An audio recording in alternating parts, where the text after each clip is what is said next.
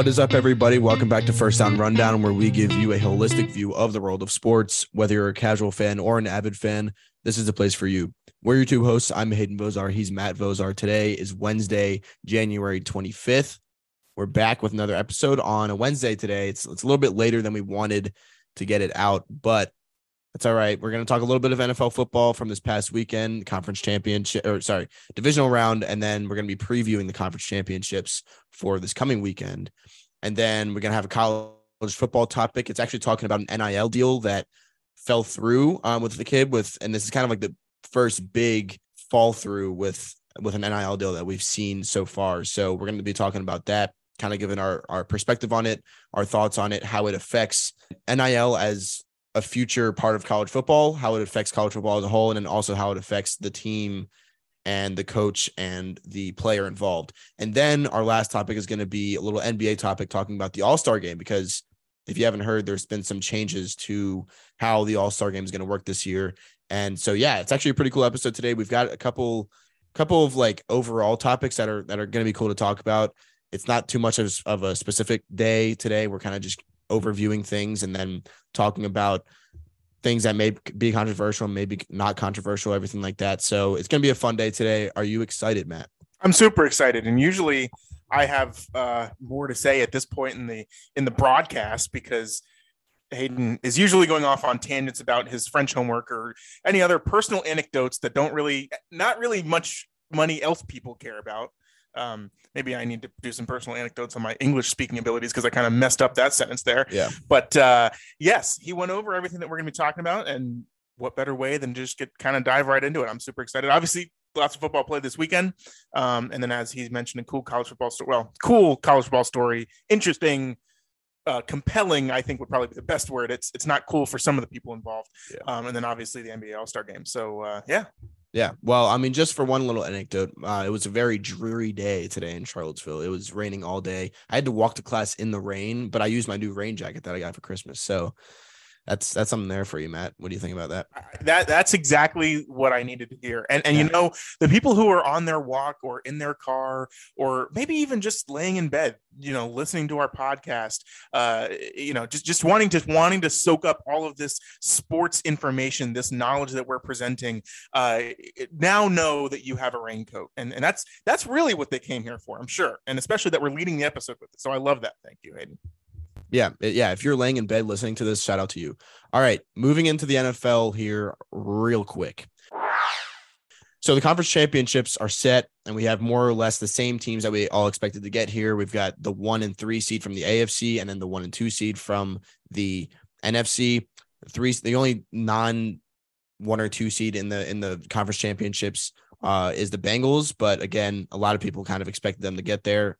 I didn't. Ben we'll kind of go over that later, but yeah, Sunday's games came as a surprise to most of us with the Bengals blowing out the Bills and the 49ers only beating the Cowboys by a touchdown while also being held under 20 points as a team.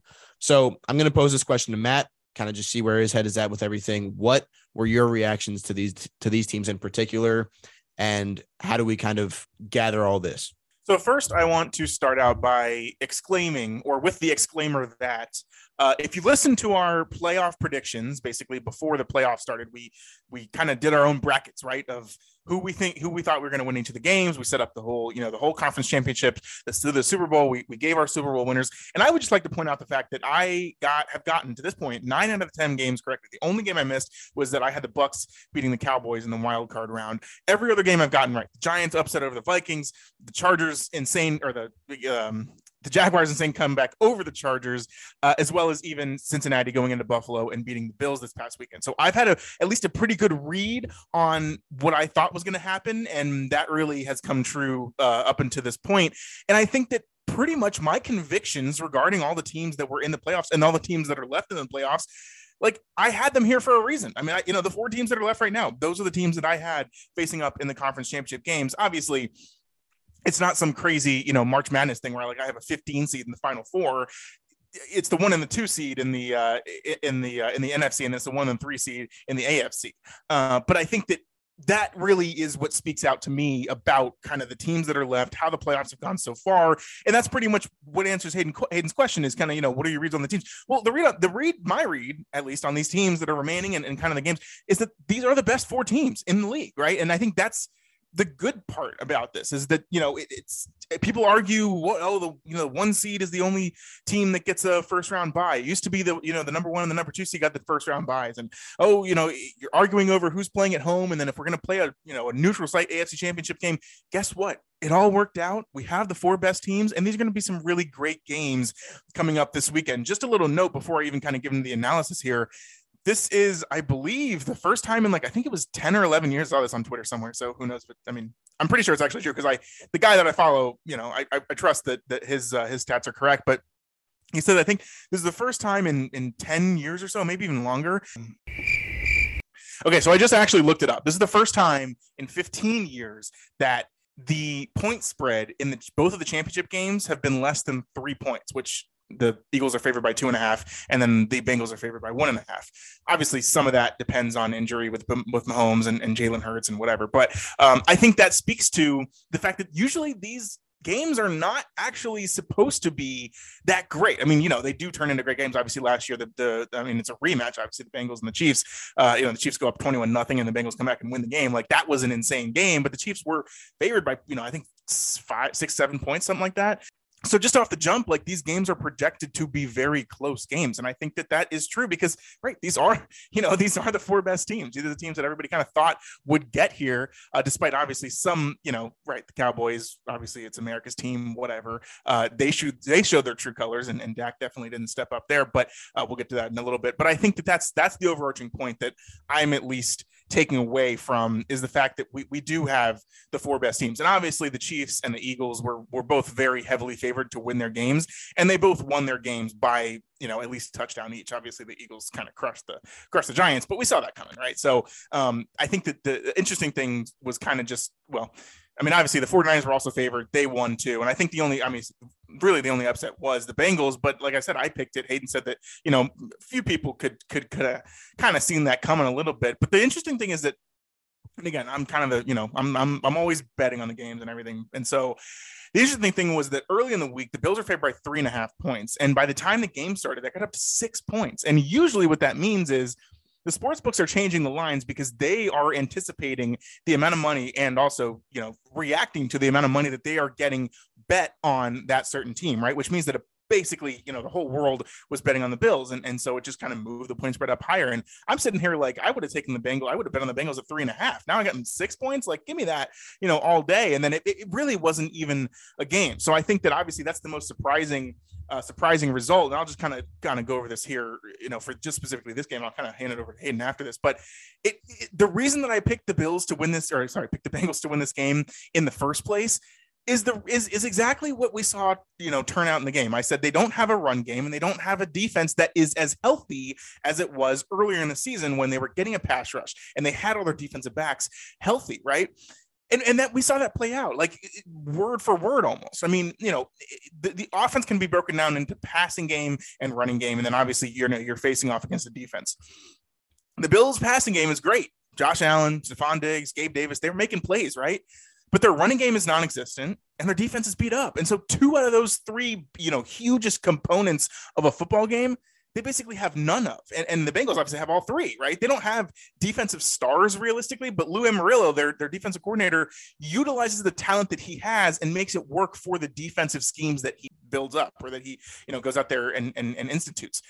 And then obviously on offense, like we know what the Bengals have. I mean, they have the best receivers in the league. Uh, you obviously have Joe Burrow, who's, who's just, you know, I mean, he's the coldest person on the face of the earth.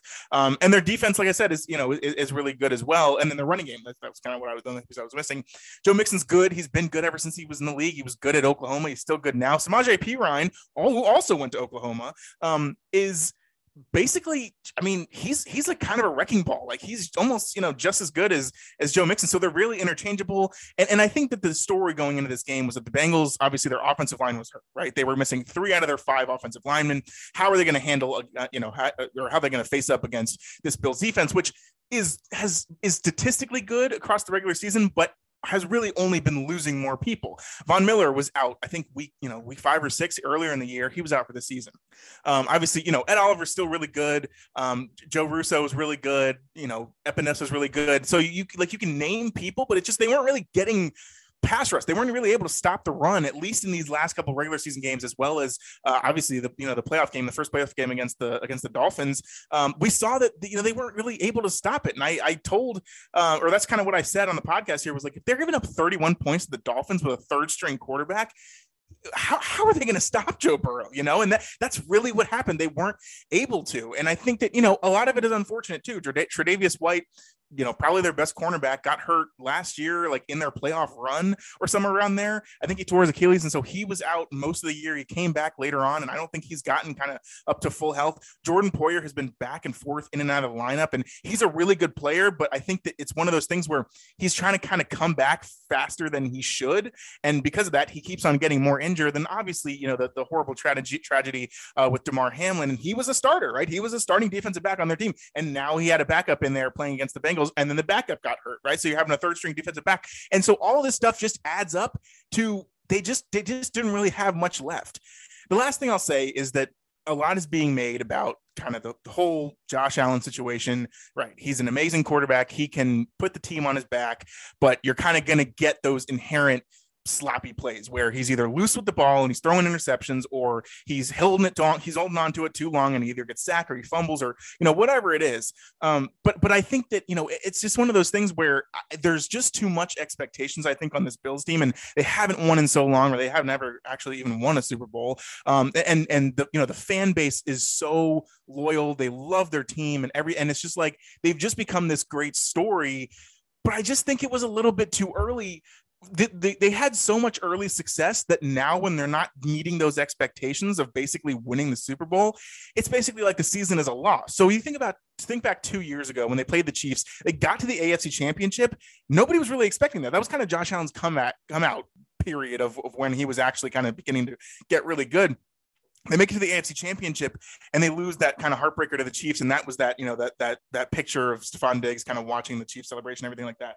And then really every year since then, both of the years since then, they've lost in the division round of the playoffs. They haven't even gotten to the AFC championship. And so it's one of those things where, oh, the Bills are going to win the Super Bowl. They're this, you know, the projected favorites to entering the season and all this, but they haven't really done much. Like they haven't had the success that you've even, that you're even like putting these expectations on. So is it really fair to even say that, oh my gosh, this is such a horrible loss. And this is, you know, th- a failure of a season because they didn't make the make the conference championship game. I don't really know. I think that you know I'm I'm kind of a big sympathy guy, so I'm not going to come down too hard on them.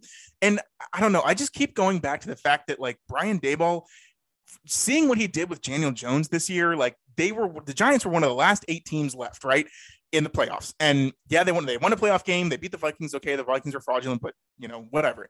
Daniel Jones has never looked like this before. He was throwing to practice squad receivers, but Brian Daboll made it work. You know, and so to some extent, that's kind of what keeps going back in my mind is like maybe that guy is just the key. Obviously, he turned Josh around's career around, or at least worked with him in order to do so.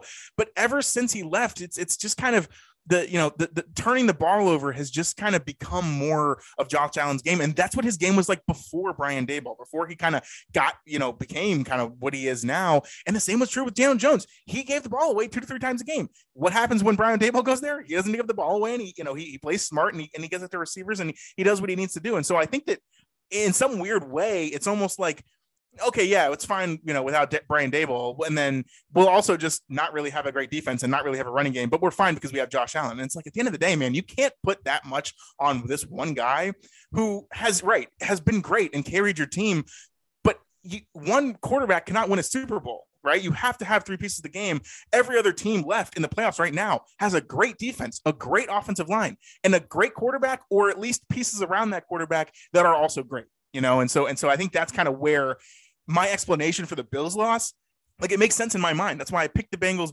prior to the playoffs even starting. That's why I, thought the Bengals were going to win even before the game, and it really played out how I thought it would be. Now, did I expect them to win by three scores? Did I expect them to go up fourteen nothing and just absolutely dominate this game? No, I thought it would be a little bit closer. But really, everything that I said as an explanation for why I didn't think the Bills were going to win, that's kind of what that's kind of what came true. And so, I mean, I'm not, you know, I'm not over here it's not it's not a gloat fest on my part, even though I got the pick right. I'm just kind of explaining, hopefully, a little bit behind the scenes of what at least went through my mind, which seemed to kind of come true in the fact that there are holes in this team. And as great as Josh Allen is, you can't just put you know your entire Super Bowl riding team and, and the favorites to win the whole thing, even entering the season, just on one guy's shoulders who, you know, sometimes throws interceptions. I think that's kind of my my takeaway. But Hayden, what do you got on the Bengals and the Bills? The Bills were your Super Bowl team, Hayden. You thought they were going to win the Super Bowl. So what do you uh, what, what was your takeaways kind of from after the with the aftermath of this game?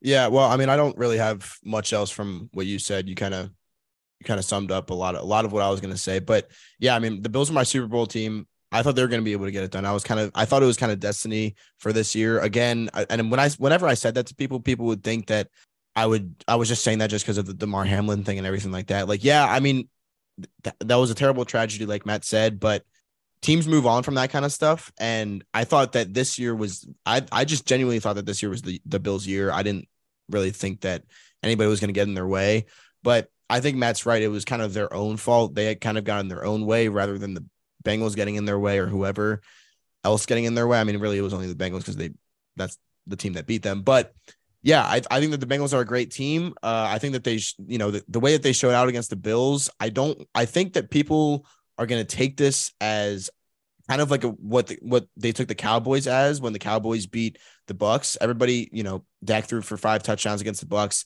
Everybody was saying, "Oh, the Bucks defense is pretty good. They have been pretty good for the past couple years."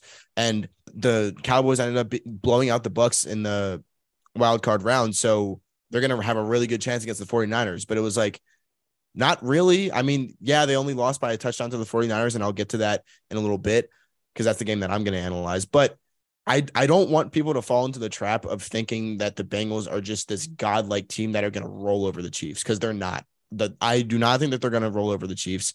I think that the the they'll probably still win against the Chiefs because Patrick Mahomes is not 100%. But let me tell you, if Patrick Mahomes was 100%, the Chiefs would win this game coming up. I, I'm telling you right now, Patrick Mahomes would not lose this game because he's lost three straight to the Bengals, and that's not a good look for him. But the fact that he's hurt, the fact that he has some kind of high ankle sprain, I think it is, and the fa- and what he looked like on Saturday when he got hurt and he came back into the game and kept on playing, that wasn't good at all. I mean, that's that's something that you never really want to see. Um, but that really tells me that he's not going to be 100% for this game for this game coming up. He might not be limping as much as he was over the weekend, but let me tell you he's definitely going to have that thing taped up to the max and it's going to limit him from making those Superman plays that he always makes and those Superman plays that in the end at the end of it all win the Chiefs games. And that's why again, that's why he's getting paid 50 million dollars a year and that's why he's the best quarterback in the NFL. Like it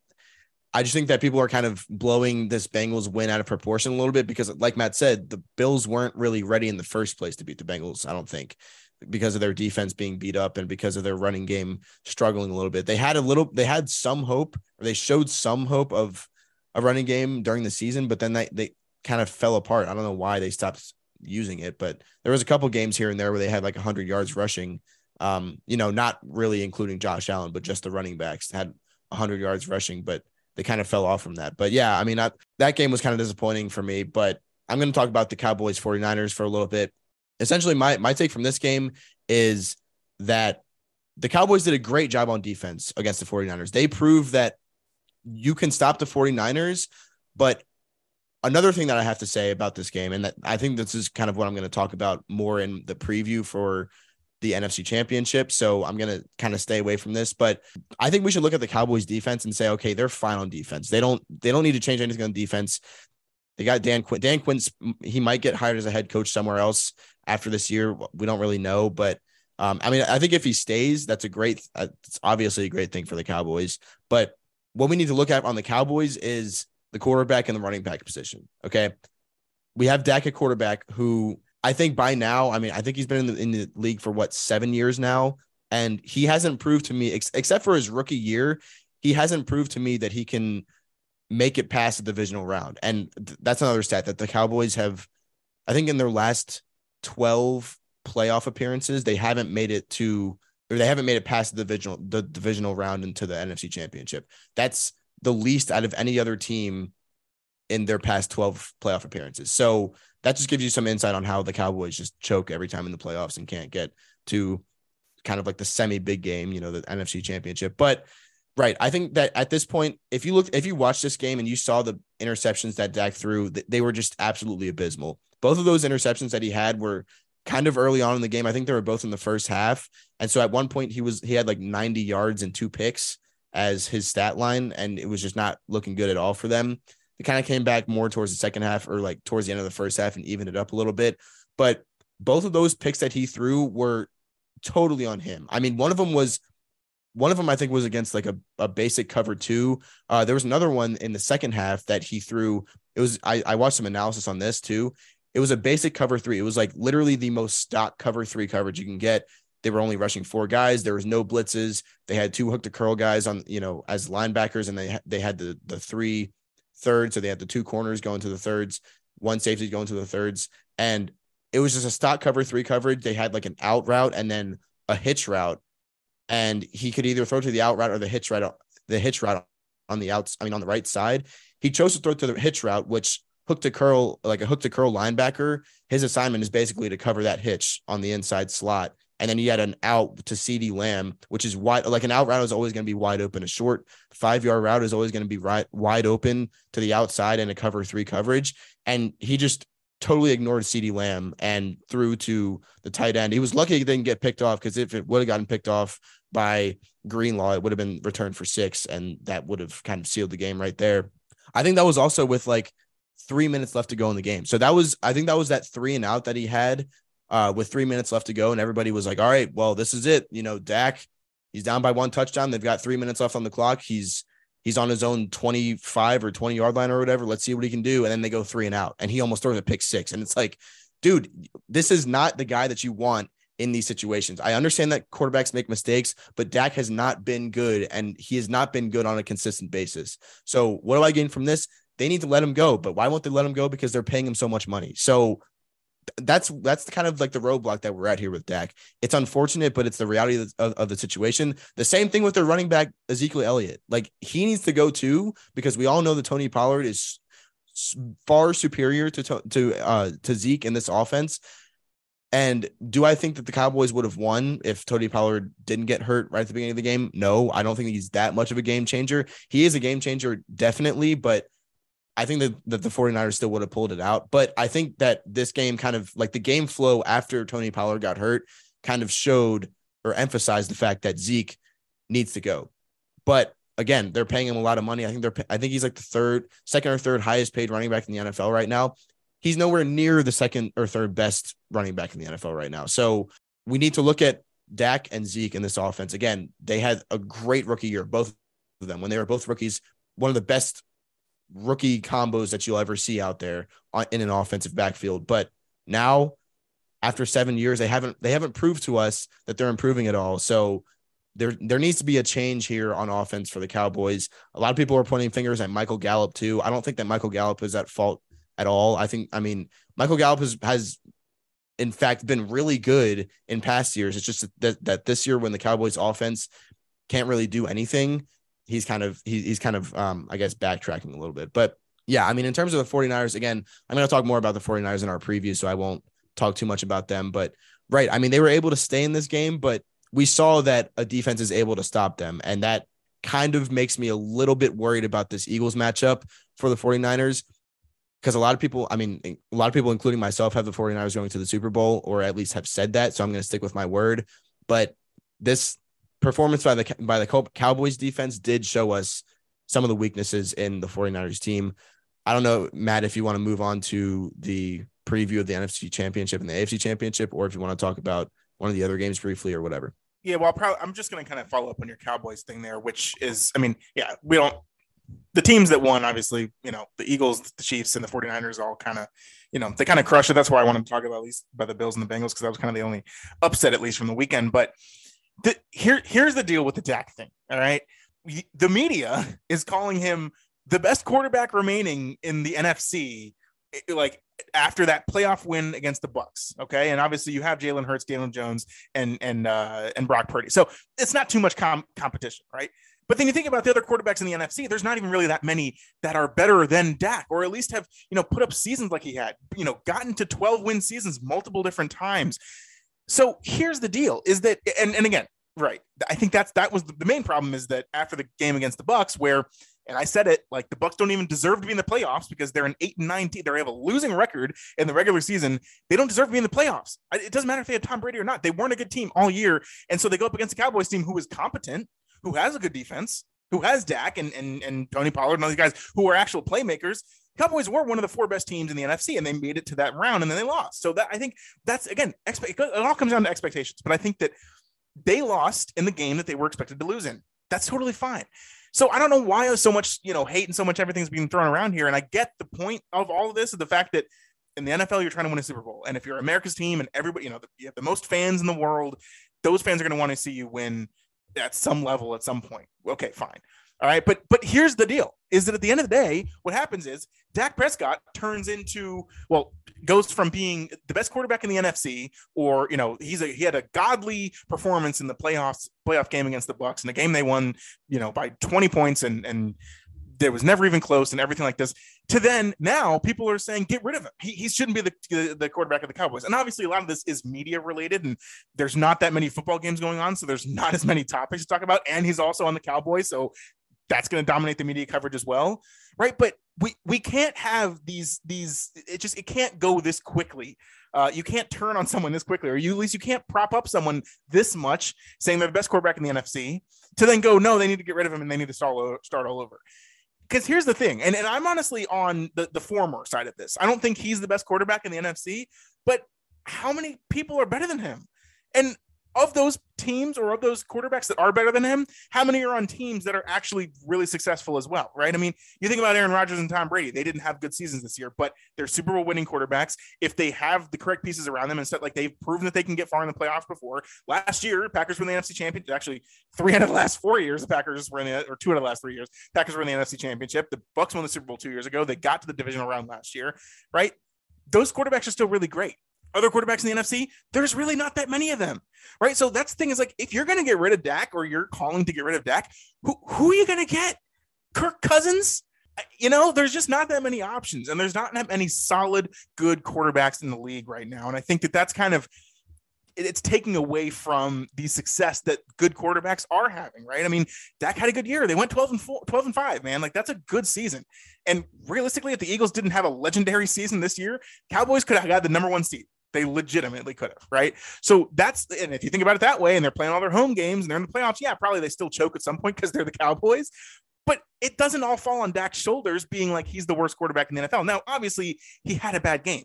Yes, he had a, a, very bad game. Hayden mentioned the defense was helping them out, man. The defense stopped the 49ers offense, which has been scoring like 35 points a game for, you know, the last two months here. All right.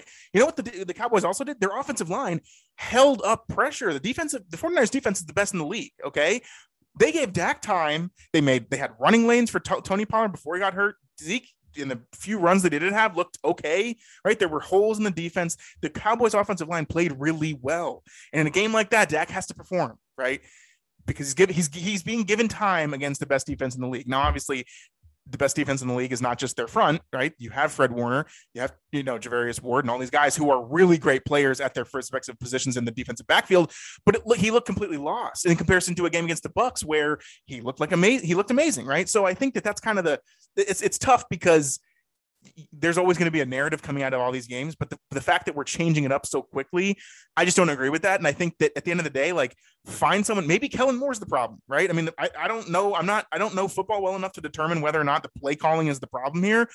But what I do know is that the most successful coaches understand the talent that they have at the quarterback position or you know whatever position. And they build the team either build a team around that quarterback or they build a scheme that will fit that quarterback the best and become successful as a result. So and there's multiple examples of this, right? Look what look what Doug Pederson did in Jacksonville. They were two and fifteen last year. They had the worst record in the league. They got the number one pick, and they were the first team in the in NFL history to have the worst record in the NFL and then win a playoff game in their next season. And it's Doug Pederson.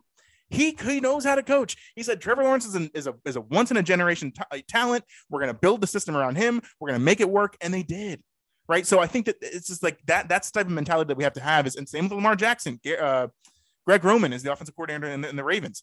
They build the offense around Lamar Jackson. He looks amazing when he's out there. Obviously, he's hurt now, slash holding out. Who really knows? But like that's been successful for them. So if it's if it's if it's Mike McCarthy or if it's Kellen Moore who who isn't developing Dak in the correct way, or at least making the scheme around him as they should, then fine, that's the problem. But I don't think that Dak is the problem, and I don't think that they should just try to be trying to buy out his forty million dollar a year contract. But Zeke is a different problem. Hayden mentioned Zeke. I completely agree with that. It's they shouldn't have paid him in the first place, but it is what it is. But the whole thing with you know getting rid of Dak's contract just because you think he you know he he sucked in a, in a divisional round playoff game like it's hard. Only one team wins the Super Bowl every year, man, and and sometimes you, the ball just doesn't bounce your way. And so I think that that's kind of just the the faith that the Cowboys have. And right, maybe they won't win a Super. Maybe Dak just isn't good enough to win a Super Bowl. I could it, it, like that's that's really what it comes down to. Do you see Dak Prescott winning a Super Bowl? I don't really.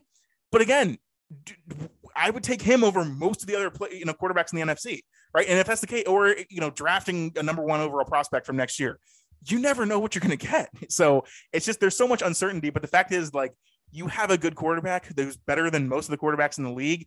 You gotta you gotta see what you can do for him and around him, and, and that's I think going to be the future of the Cowboys. If they can figure it out, great. And if they don't, they really have it up until now, and I don't have much faith in them to do it from here on out. It might just be kind of this for the rest of his career.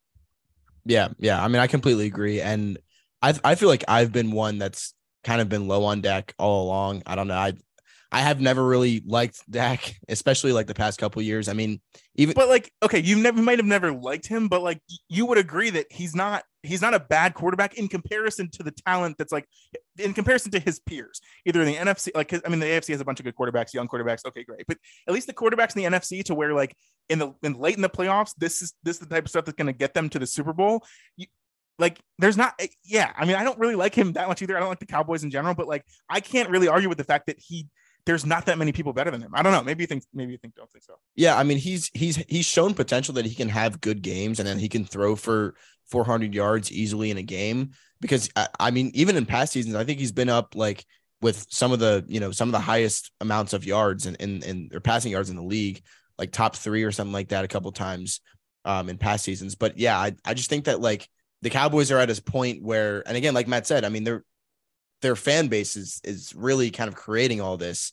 And even people who aren't their fans are creating it like me. But like i, I think at this point you you really just need to look at it and from a from kind of like a longevity standpoint and just be like dude this, this just isn't working out. I think Dak still has two or three years left on his contract. So i mean nobody else is going to want to want to have to pay that contract if they get Dak in some trade or something like that. No, nobody else is going to want to have to pay that but that's kind of where the Cowboys are at right now. They they've got to face whatever it is that they're going to do with him. And, and obviously we don't know what's going to happen, but it'll be interesting to see. So with that being said, yeah, I'm just going to talk a little bit about the 49ers and the Eagles game. Cause I kind of already gave my, I mean, I'm, you guys already know my thoughts on the AFC championship. Um, you know, I don't think there's much else to say other than Patrick Mahomes is hurt and we're going to have to see how it goes and see how healthy he is when it comes game day. But the Eagles and 49ers game, the thing that I wanted to say about the 49ers that I saw lacking a little bit in the cow the game against the Cowboys in the divisional round was the running game. They need to stick with the running game, dude. I don't know why they moved away from it. I don't know why they were trying to pass so much. Maybe it was because the game was fairly close for most of the game. I, mean, I think it was always within like 10 points or so for the whole game, or maybe like within 13 or something like I mean, it, it was within under 15 points, I think, for the whole game. So maybe they felt like they needed to kind of get out to more of a lead because they were worried that it was going to go away in some capacity. Because I'm, to be fair, like in past games, they've gone down maybe like on the first drive by seven points, and then they just come back and they score time after time. Like Matt was saying, I mean, they score 35 points, and the other score, the other team scores like seven, and it's just you, you're looking at the TV and you're like, where did this come from? But what they need to do is stick with the running game. That's what they're good at. They got Chris McCaffrey for a reason. They have one of the best offensive lines in the league and they have one of the best offensive schemes in the league. If you run the ball and you run a good scheme, there's not much that can stop you. Now, I have been one in the past to say that a running team or a run focused team is never going to win a Super Bowl in the passing era that we're in right now with the NFL. I still firmly believe that. That's why I still think that they're not going to win the Super Bowl. Do I think that they'll go to the Super Bowl? yes, I think that they will beat the beat the Eagles. I don't know. Uh, again, I I have said that I don't think that Jalen Hurts is ready to lead his team to a Super Bowl yet. He might in the future, but yeah, I, th- I think that the 49ers, what they need to do in this game is really focus on the running game. Now, I know the Eagles' defensive front might be a little bit better, like their, their defensive line in particular might be a little bit better. But still, I mean, the 49ers and the Eagles defense are very similar in the way, in the sense that they're both just really good. Like they're both really good against anything that you do, really. And so, what you need to do is stick to your strengths, which I do think is the running game. We saw it at the end of the game against the Cowboys, they started running with Christian McCaffrey and Elijah Mitchell, and they were getting like seven or eight yards a pop. I mean, play after play after play, they were just moving the ball, and that's what was able to put the Cowboys away. So I think that they need to do that against the Eagles. They they should start the game out like that. Again, don't try to do anything that's uncharacteristic. That's what a lot of these teams do in big games like this. They move away from things that they're good at. And I don't know why teams do that, but it happens all the time. And if we see the the 49ers come out and try to pass a bunch with Brock Purdy and try to put the ball in Brock Purdy's hands for him to throw 45 times in this game, they're not going to win. I guarantee you they are not going to win this game. But if they do stick to the running game and they do trust in Christian McCaffrey and Elijah Mitchell in that offensive line and in Brock Purdy every once in a while when they need a big third down conversion or something like that, that's fine. But again, stick to these run plays, stick to Deebo Samuel, you know, motioning him, distracting the defense with him and do what you're good at. That's that's my advice for the 49ers. I really hope that they stick to that because if they don't, I guarantee you they will lose this game. The the funny thing that I've seen about this game just kind of all week because I've been kind of consuming content and whatever it may be. I guess I gotta uh gotta go back to the seventh grade there. Had a had a pretty big voice crack. Like, hey, I sound like Hayden. What are we doing? Yeah. Um the, everything I've seen about this game is the fact that you know, oh well, you know, the 49ers are they they they have to go to Lincoln Financial Field and play the Eagles. It's a tough place to play. Brock Purdy, obviously, like only his third road game, whatever. He still hasn't looked like a rookie. He's gonna be made to look like a rookie by some team along the way, and it has to be the Eagles right now. And then on the other side. Well, the Eagles, man, like, you know, they've kind of skirted through the playoffs so far. They had a first round bye, then they played the Giants, who are probably the most fraudulent team in the NFL this season, besides the Vikings, basically. So second most fraudulent team in the NFL. They crushed them. Jalen Hurts didn't have to play. He might still be hurt. 49ers defense, they're not going to let him up, man. So what do we have here? We basically have the fact that this is just going to be a really good game. Okay, by two teams who haven't really had the hardest schedule to end the regular season as well as you know so far in the playoffs, and who are going to be playing each other as the two best teams in the NFC. That's that's really what it is. And I think that again, you know, Hayden kind of got deep into it. I'm not even gonna go that deep. I think that it just is right. Play, play what you're good at, but like just realize that it, it, the defense that's across from you is better than any defense that you faced this season, right? And your offense is also probably the best offense that they faced this season. That that defense, that respective defense, right? In, in different ways, obviously, you know, both of them are, are are more you know running teams. The 49ers are kind of more you know running back centric, while whereas the Eagles obviously can utilize Jalen Hurts and his mobility both of them like to run the ball, but both of them are great at passing the ball. I mean, AJ Brown and DeVonta Smith have been weapons for Jalen Hurts this whole season, and obviously, I think that you know he's probably been a little bit more successful passing the ball in terms of just you know across an entire season's worth of of, of work compared to Brock Purdy, who only started you know seven games, and but in those seven games, guess what his record is? It's seven and zero. Oh. Like he's averaging, you know, two hundred like seventy five yards and, and, two touchdowns a game. Uh, yeah, he doesn't turn the he doesn't turn the ball over, and obviously, right, he's put in the great system with Kyle Shanahan. But so do the the Eagles have the great system too for for Jalen Hurts. So I think these are very very similar teams. They're teams that like to run the ball first. They're teams that have great great offensive lines, and these are probably the two best defenses in the NFL. Right? I mean, even better than the Chiefs and the Bengals defense in my mind. Right? So that's that's what this game is going to come down to. I think it's going to be very it's it's going to be very tough, probably very low scoring.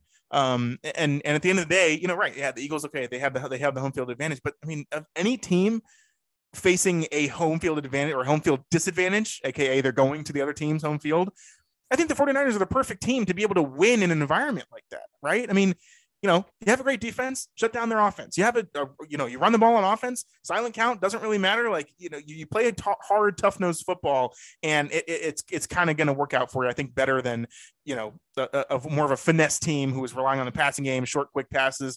The defense maybe you know wasn't that great. So I think of any team, the 49ers are the best built team to be able to to take on a task like this and just come out as the winners. Obviously, in my predictions and everything, I have the 49ers winning. I it just it's so tough. It's like everybody is expecting just because of how well the Eagles played against the Giants, and they did play well, right? But Jalen Hurts didn't really have to do that much. I didn't expect them to win by 31, but I also knew that they would win the game, right? So, you know, at the end of the day, like they won the game. That's really what all that matters. 49ers won their game as well. So I had the 49ers to win in like my predictions.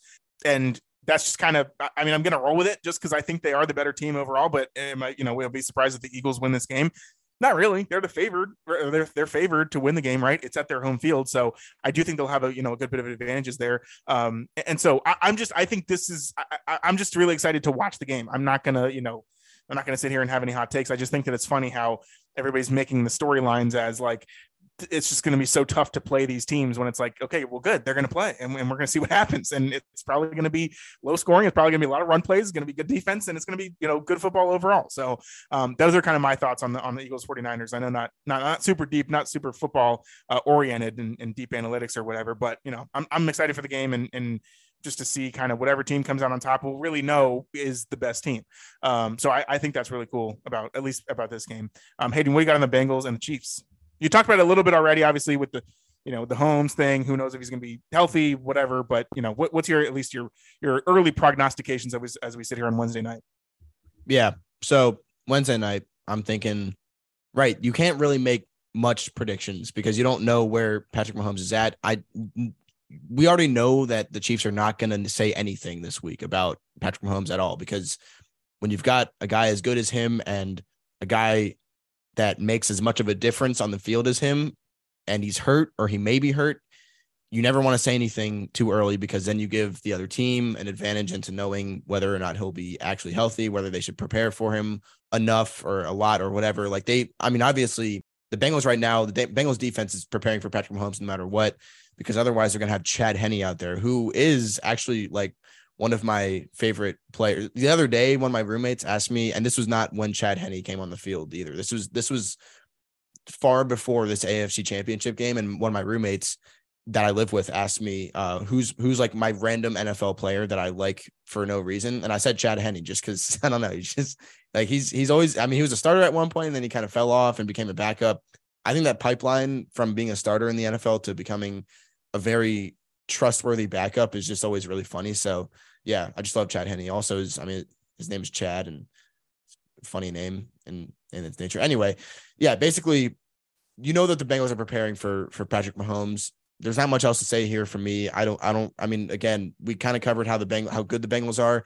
They don't really have many flaws. Um, I look, you know, I look at Joe Burrow and and I'm think that I'm looking at the next really really big quarterback. I mean, it's going to be him and Patrick Mahomes for the next you know 10 years here in the league. So barring any like crazy things that happen or any injuries, which hopefully, right, I don't want to jinx that, praying that that doesn't happen. But right, these are going to be the next two guys for for next ten years, and they're going to be great to watch. I mean, it, we're going to see so many more matchups of these guys in AFC Championship games. You know, during the regular season, during the playoffs, everywhere. We're going to see we're going to be so see so many more matchups. But what I am looking at is, is this kind of you know last three games where the the the Bengals have won I'm looking at that and I'm saying if if it becomes four now, I, I don't know what Patrick Mahomes will do. I don't know how the media will cover it. But again, if he goes out there and he's limping, like you can't really say much. But my prediction is is the Bengals moving on to the Super Bowl. And then I've got um, I've got the the Bengals winning it all over the 49ers. So yeah, that's my prediction. There we go. I, I'm I'm obviously very excited for this game as well. Um, everyone is having the who's better, Joe Burrow and Patrick Mahomes debate, and I, I don't even want to spend that much time on it. Patrick Mahomes is the best quarterback in the league. Okay, it's it's not it's not a competition. He's the best, and and I get it that when the when the cards are stacked against a guy like Joe Burrow or nobody believes in him and, and everything, he performs and he does it with the coolest, swaggiest way possible. But dude, you cannot. I mean, Mahomes obviously he already has an MVP. He already has a Super Bowl. He's already won a Super Bowl, right? They've gotten the AFC Championship five times in a row. And this is the reason. This guy is the reason that they're here. So I think that you know, the debate needs to stop. Patrick Mahomes is the better quarterback. But what happens now is that he has a high ankle sprain, and so he's not the Patrick Mahomes that is the best quarterback in the league. Oh, he he led the league in in passing yards and passing touchdowns this past year, by the way. Going to win an MVP. Going to win his second MVP. I should have said that at the beginning. He already has an MVP in a Super Bowl victory. He's going to win another MVP this season because he was the best quarterback. He led all stats and everything. He is the team but he's one of those guys that can be the team, and it's fine. The Chiefs also their defense is really underrated. Okay, so I mean, Chris Jones is an absolute beast. Frank Clark, they said during the game, I think, or maybe it was on, a, I think it was said this during the game, or maybe it was on a podcast I was listening to after. Frank Clark has like the the third or fourth most sacks in play in postseason history by like any player. Like what? Okay, cool. Like didn't know that, but he's a beast. And when it comes to the playoffs, so it, eh, I think the Chiefs defense is really underrated. And obviously they've gotten here so many times. They know it. They, they have done it before, and the Bengals have too. The Bengals did it last year, right? They went into Kansas City and they and they, and they beat the Chiefs. Um, it's just it, it really does. It comes down to Mahomes' injury. We don't know much about it. Hayden nailed it. But we're not gonna know until the game starts.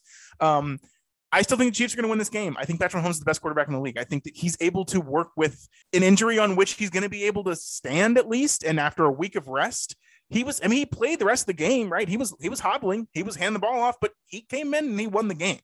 Uh, and obviously, right, it was the Jaguars, and the Jaguars are not as good as the Bengals. I get that, um, but I just I think that, and and, I, and this goes back to all the way to the beginning of the podcast. What I was talking about the the Bengals versus the Bills is that I think that I mean the Bills were the Bills shouldn't have been six point favorites. They shouldn't have even been favored to win the game. Like, and again, I'm not you know I'm not I'm not boasting myself up here. I'm just saying that there were clear holes in the Bills team, and the Chiefs do not have any of those holes. They can run the ball. Isaiah Pacheco runs the ball probably as hard as I've ever seen anybody in as long as I've been watching football. Right? Jerick McKinnon, great running back. Ronald Jones, he won a Super Bowl with the Bucs. Now he's on the Chiefs. Bet you didn't know that, right? And their defense, as I mentioned, is already amazing too. So this is a much different team than the, the Chiefs are a much different team than the Bills. And yes, the Bengals went into Orchard Park in Buffalo. It was a snow globe. They did it. They came out on top. Snowboro. Everybody's saying it. Okay, cool, right? But the Chiefs are a different level, man. And I understand the Bengals did it last year in the same exact position in a game that they were down 21 nothing and came back to win it. I got it. I, I believe me, I know it. I watched it. All right. But I just think it's it's the Chiefs have been waiting for this, man. This is their time, and and they and especially too the fact that okay, if Mahomes plays and he's not healthy, or even if he's you know 60, 70 percent, he gets another two. If they win this game, he gets another two weeks to mm-hmm. prepare for the Super Bowl, and I think that's plenty of time for him to go to help be become you know 85, 90 percent. And man, 85 90% of Mahomes is is is still probably the best quarterback in the league in my opinion. So um, I just I think it, it all the factors just kind of coming in I think is just being blown in proportion and I think the Chiefs are still going to win this game.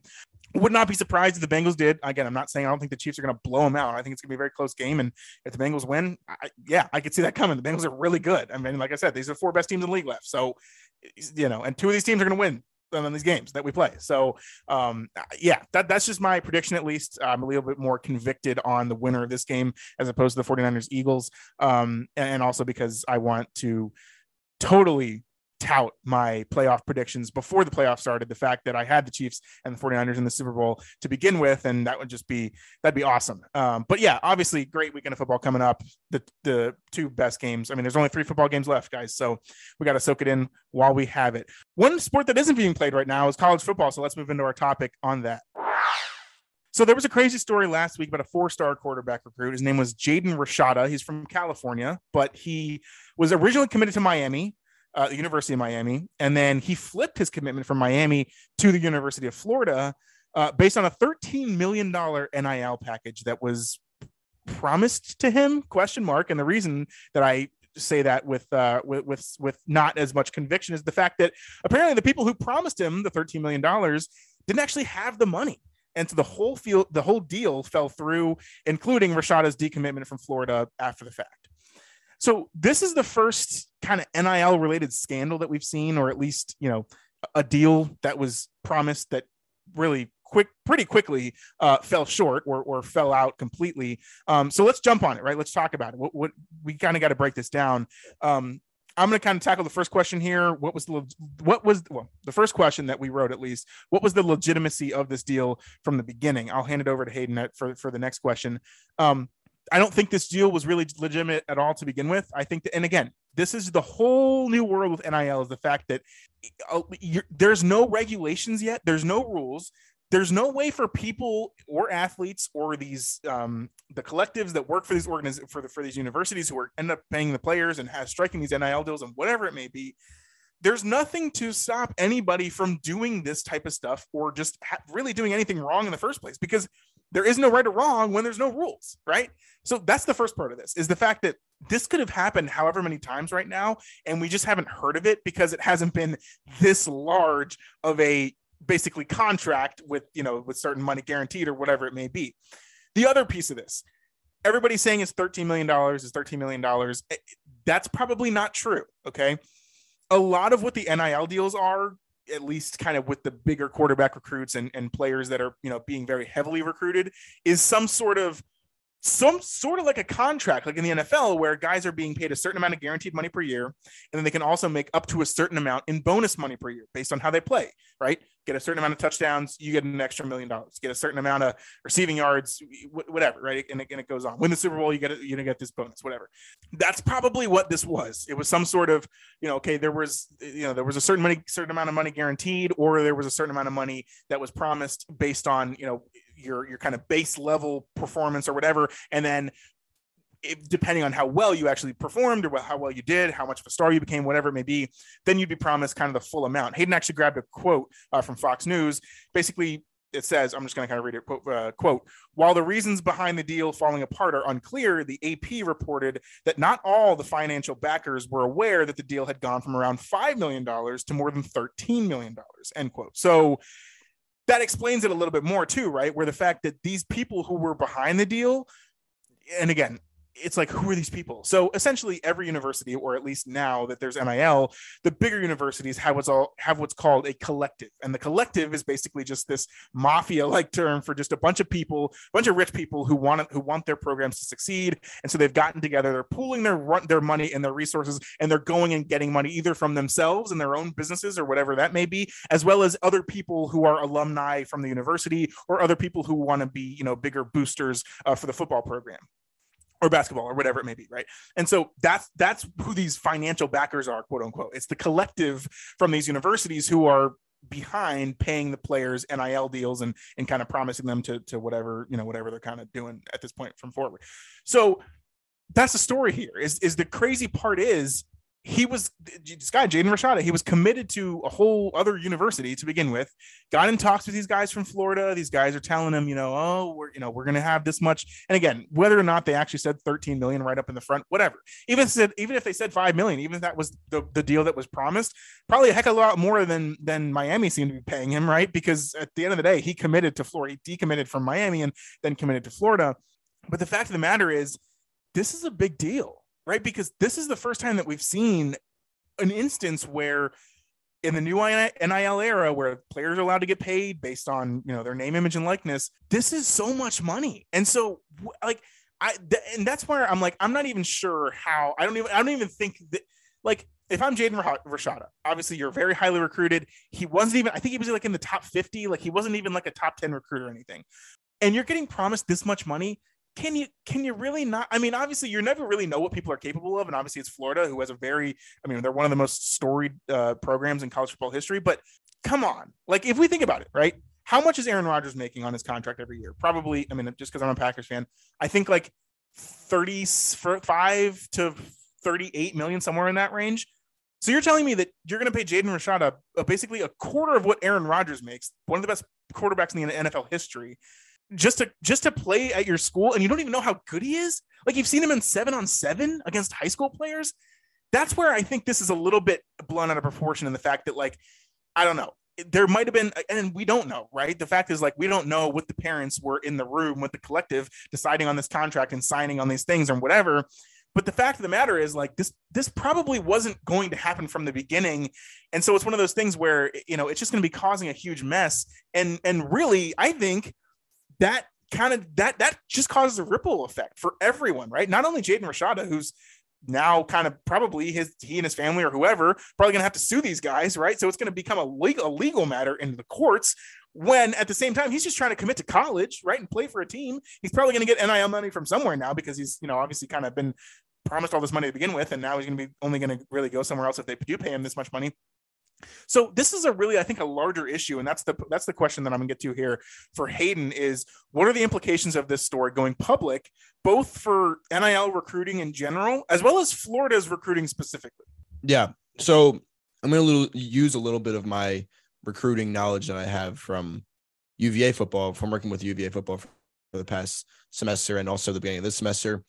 Recruiting is like it, it's a huge thing. I mean, I would say that I mean, the director of recruiting at UVA and really all the scouts that that work at UVA, other than maybe like the coaches, they probably work the most out of anybody in that office because recruiting is it's a, it's a huge deal. I mean, it's how the program it's the backbone of the program basically. You are there every day. You're looking at transfer guys, high school guys every single day. So it's a huge thing. And now with NIL, especially for a school like UVA, which we don't really have our program doesn't really have the greatest reputation in terms of having a lot of success in recent years. Well, and really in history for that matter. I mean, we haven't really been super super good anyway. Like we haven't really been a powerhouse anywhere or anytime. But um, but I mean, especially now, like we don't really have the funds to to be able to win over a guy like J- Jaden Rashada in recruiting, like like Florida does, right? So Florida's sitting here, and like Matt said, thirteen million dollars is a lot. But let me tell you, the Gator Collective that offered him this $13 million or supposedly did, they're not affiliated with Florida University at all. So Matt said that it's kind of like just a bunch of rich guys who want Florida to do well, whether they're alumni or whatever. It's not officially affi- affiliated with Florida. So Florida doesn't have any kind of like contact to them. And even even if they did want to contact them, the collective would probably be like, well, we're not going to listen to you because we have the money and you don't. So we have more money than you can offer to, to, you know, to kids, whether it's under the table, whatever. So it's like the Gator Collective at, at this point is, is really, it's scary, but it's like they have all the power in this situation. And that's why this situation got exploited in, in the way that it did. Because, right, there were some people on the Gator Collective who are just a bunch rich people that and, and fans of Florida that right that they weren't aware that it was going to be this much. And so they come out and they're like yeah well we thought it was only going to be 5 million. Again like matt said 13 million 5 million like dude to a, a kid that's coming out of high school who's going to be a freshman in college like come on dude. That's i mean the difference is it's a lot of money. Like it is that i mean 13 million is more than double 5 million but still 5 million dollars to a kid coming out of high school like you can't even dream of that, right? I mean, that's uh, that just sounds so unattainable, but that's what Jaden Rashada was promised. And again, it's these kind of deals, and whether it was official or not, whether it was like written down in paper or not, whatever, whether he signed his name, whether the Gator Collective signed their name, whatever. It uh, nobody really knows the specifics of it, and so we're never gonna know those. So we can't really like make any kind of conclusions based off of that. But the conclusion that we can make is essentially that Florida right now is is kind of screwed because of this. And like we said, I mean, the Florida has no affiliation with the Gator Collective, so they can't really come at the Gator Collective. I, they may they may even try to sue the Gator. I, I don't know. It's it's going to be a crazy thing that happens from here on out, and there's going to be a lot of things that that either happen or don't happen for whatever reason. But the Florida Gators and their recruiting staff and Billy Napier, who's their head coach, who in college, I mean, if you guys don't already know, like head football, I mean, yeah, head football coaches of college programs are the guys that that kind of are they're more in charge of recruiting than in the NFL, obviously. But a guy like Billy Napier, who just came to Florida, I think was it like 2021? I think he came to Florida. Essentially, Billy Napier is screwed here because he was notified that he was going to get a guy like Jaden Rashada again for reasons that he didn't even really know, uh, supposedly because the Gator Collective is the one are the ones that persuaded Jaden Rashada to come there. But Billy Napier sitting here like, oh, I just got some, you know, some four star QB. That's great. Obviously, he had some say in in whether he was going to be accepted into the program, whatever. But now he's gone, and he's gone for reasons that he can't even control because it was the Gator Collective that lost this guy and not Billy Napier. So that's the way that Billy Napier screwed. The way that J- Jaden Rashada is screwed, and I'll kind of end it off on this, is Rashada is now put in a position where he has to I think I think he has to wait.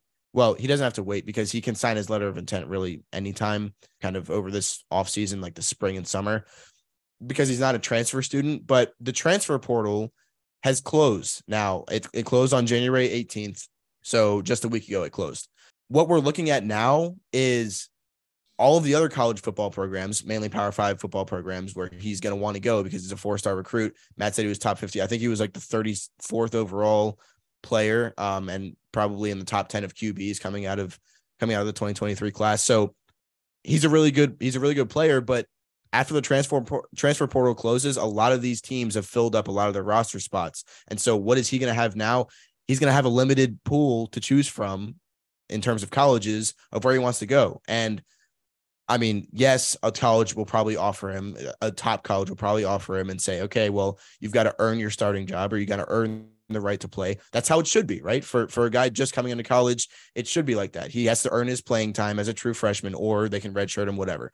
But for him, like this does really suck because he was promised all of this money and whether he was going to start or not at Florida, who cares, dude? He's making three, $13 million, assuming, or at least $5 million, right? Assuming that maybe, you know, the rest of that deal was kind of in incentives or whatever. But it's like, he's going to be making multi millions at least and he could just be riding the bench in, his first year. So it's like he's really screwed in that sense because most of the other teams have filled up a lot of their roster spots with the transfer portal closing.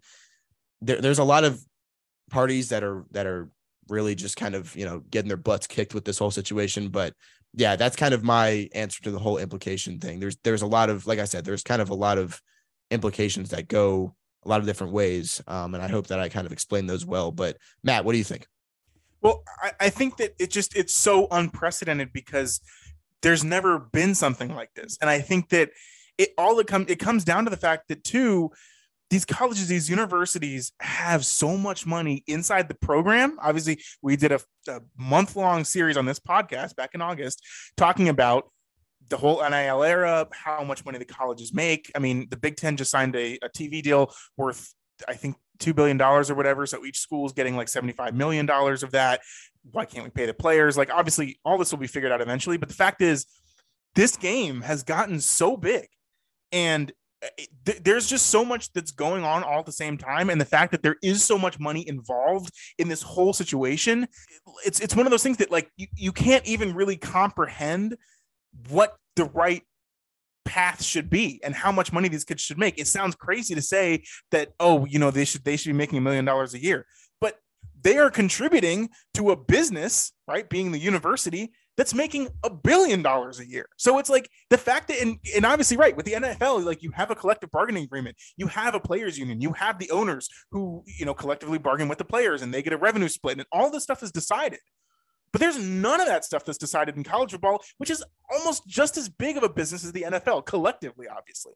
So that's, I think, the bigger picture here is the fact that, like, now that we're starting to pay the players, but there are no rules and regulations on it, the amount of money that's in and around this sport and has already is just intrinsic to the sport itself and how you know the advertising and everything that's going on with the college football playoff and you know obviously that's being expanded now and just in general coaches are getting paid you know tens of millions of dollars. Like oh, there is just so much money involved in this sport now where in in which they haven't ever it's never been legal to pay the players before that now that we're starting to talk about this stuff the money is already so big that it's it's going to take some serious litigation to be able to even decide what is the right thing to do. I mean, I'm, I'm, like, I'm trying to, I'm struggling even trying to get this stuff out. Like, you know me, you guys know me. Like, I talk really fast because I know what I'm talking about and I'm thinking about it and I'm saying it right. But with this stuff, it's it's so interesting, but it's so tough to tell just because there's no regulations that we we we don't know what the future is, and it's really just gonna just it's just gonna be the, the wild west until something is figured out or some some some laws or anything is figured out. But I will say I'm here for it. I love it because it's just like screw the NCAA. They've completely monopolized this whole industry for you know hundreds of years now. Finally, we're realizing the value of the players and how much they are really worth to these schools and these universities and the overall game, right, as a whole. And so, and so, let's do it, right? Let's figure it out. It, it might take a few years. Well, probably going to take longer than that. Um, but, but at the end of the day, like we're moving in the right direction, and it's just going to be crazy to see what ends up happening with these contracts these you know these collectives these schools how the collectives work with the schools and how they're not really supposed to be inducing players to come financially or, or come inducing players to come to the school based on financial reasons but really that's all that's been happening for the last year or so now that nil is is is legalized. So I, I think that that's really the interesting part of this is that this is kind of the bombshell. This is the first big thing in this space that's happened. The big kind of the first thing that's gone, you know, really wrong.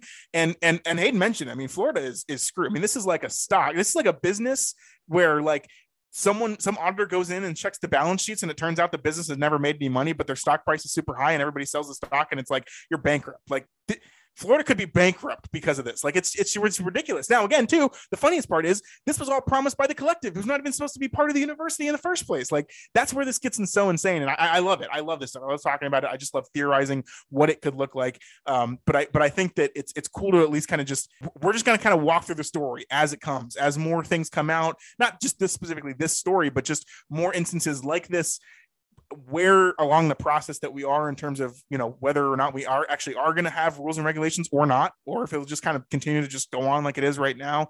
Um but at the end of the day like yeah it's just i i think it's super cool how it, this can exist without any rules and regulations. And the fact that you know the players who are bringing the value to these organizations are finally now at least getting the money for you know some piece of it that they have deserved to get all along.